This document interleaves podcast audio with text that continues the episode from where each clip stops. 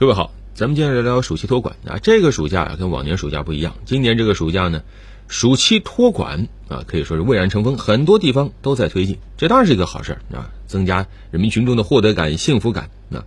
不过呢，在推进的过程中，目前呢也发现了一些问题，毕竟好久啊都没有这样大范围的暑期托管了。首先呢，当然就是认识上存在一些误区啊，比如说有些地方觉得这个暑期托管那就应该是学校的事儿啊，这是老师的分内工作。其实，暑期托管它应该是政府主导、分级负责，学校它应该是一个主体，但是呢需要多方参与。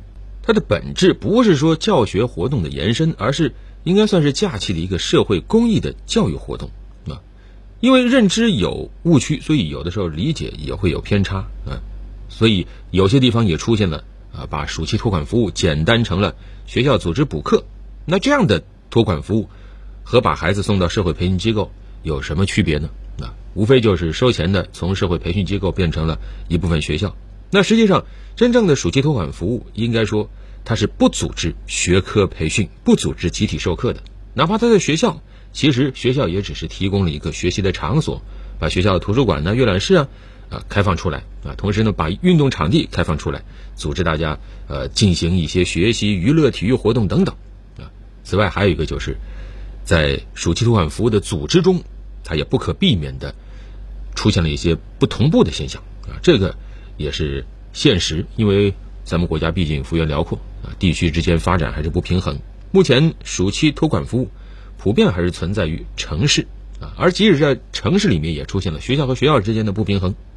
而最严重的还是在农村，农村本来这个留守儿童就比较多啊，往往这个家庭的这个日常学习啊、生活活动是由这个老人啊、爷爷奶奶、外公外婆在负责，那对于他们来说，家庭管理指导难度更大啊。所以，在今年这个暑期托管服务的时候啊，有些地方也组织了对留守儿童的这个关爱，但是目前来看还远远。难以覆盖到更多的地方，恐怕也需要农村地区的学校，还有农村学校的教师，在暑期托管服务工作中啊承担更重要的角色。此外呢，再有一个就是这个暑期托管它的服务质量效果怎么样？目前来看，也需要教育主管部门和学校方面有更多的组织领导和更给力的相关的保障。毕竟好不容易大家都花力气办了一次暑期托管，那么它的效果怎么样？评价怎么样？怎么去评价？谁来评价啊？有没有一个科学的考核机制啊？一个评价体系？目前来看，可能很多地方还没有考虑到。就是我先办着，啊，办的怎么样的呢？后续不该我管。那这样的话，实际上是不利于未来把暑期托管越办越好的。当然了，还有一些家长吐槽啊，这个暑期托管时间不够长啊，啊，又或者说申请托管的门槛比较高啊，啊，很鸡肋啊，等等啊。那我觉得这部分家长呢，也要好好的清醒一下。啊，实际上，咱们目前中小学这个教育叫什么？叫九年制义务教育。义务是什么？义务是强制性的。而目前我们的教育主体是什么？是公办教育。公办教育它的特点什么？是托底，是给你一个基本的保障啊。当然，随着这个社会的进步，随着这个国力的增强，这个底可以慢慢的越拖越高啊。但是就现阶段来说，咱们还是发展中国家，你想拖多高，心里得有个基本数。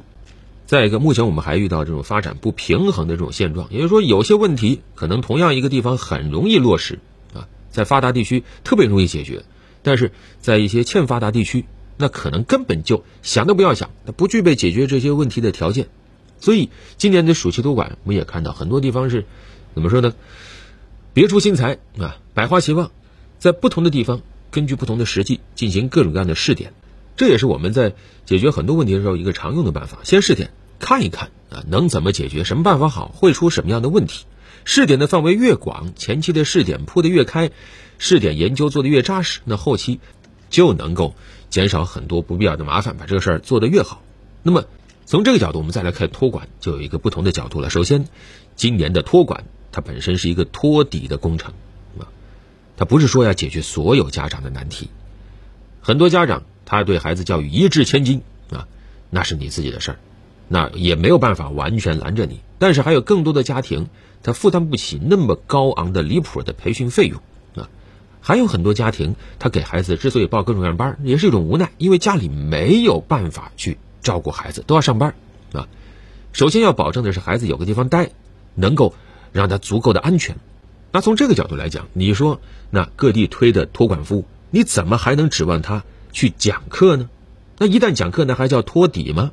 啊，再一个，今年的托管试点的意义很明显，你可以感觉很多工作确实办的比较着急啊，人员呢、资金呢、各种预案呢，可能不太充分啊，所以也导致了很多地方这个托管的时间不是特别长，因为如果做的特别长，从暑假开始一直放到暑假结尾，那学校、老师，我估计啊，不用说啊，那都要疯，那恐怕还会误了很多开学之后的事情。啊，多的不说吧，今年甚至都开始有些地方在传离谱的什么取消寒暑假啊，当然后来证明这个是假的，但是光动这个念头其实就挺可怕的一件事情啊，因为什么呢？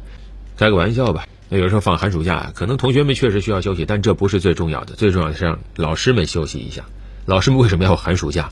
他们平常面对那么多神兽的围追堵截，需要寒暑假舔舐一下自己的心灵伤口啊！毕竟马上开学，又要迎来下一波攻击了。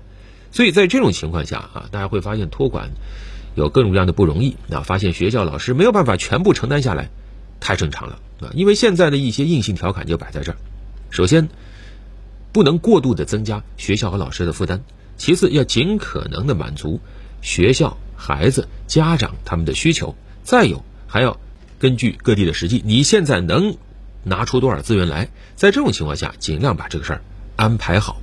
当然，最后也说一下啊。放寒暑假，真的也该让孩子们休息一下啊！咱们古人啊，两千年前在学记里就说了：“这个大学之教也啊，时教必有正业，退息必有居学啊。”这个还要做到什么？叫藏息相辅啊！意思就是说，你这个不能光让孩子学，要让他休息，要让他在整个这个生活的过程中，整个实践的过程中去加深理解。只有这样，哪怕未来他学习结束了，他这东西也不会忘。你看，两千多年前，古人就明白了这个课内课外的重要性啊，正课教学和课外活动，接收知识和消化知识的重要性。那你说能够少了放假吗？如果说你把它啊，只是变成了个第三学期，那其实是伤害孩子学习的能力。相反，我们要把这个暑假，把这个托管服务看作是孩子一个别样的成长机遇，这是他最好的。掌握自主学习、自主管理，用自己喜欢的方式获得有效成长的机会。等开学以后又进入这个课表了，又是被安排了，那他可就没这个机会了。所以把假期还给孩子，让他自由安排一下。你看一看，他安排的不好，你再帮忙调整。这也是为什么各地教育主管部门都提到了不得强制老师，也不得强制学生这样一个基本原则的重要原因。托管不是监管，确保安全的前提下，把假期还给孩子。好了，本期就聊这么多。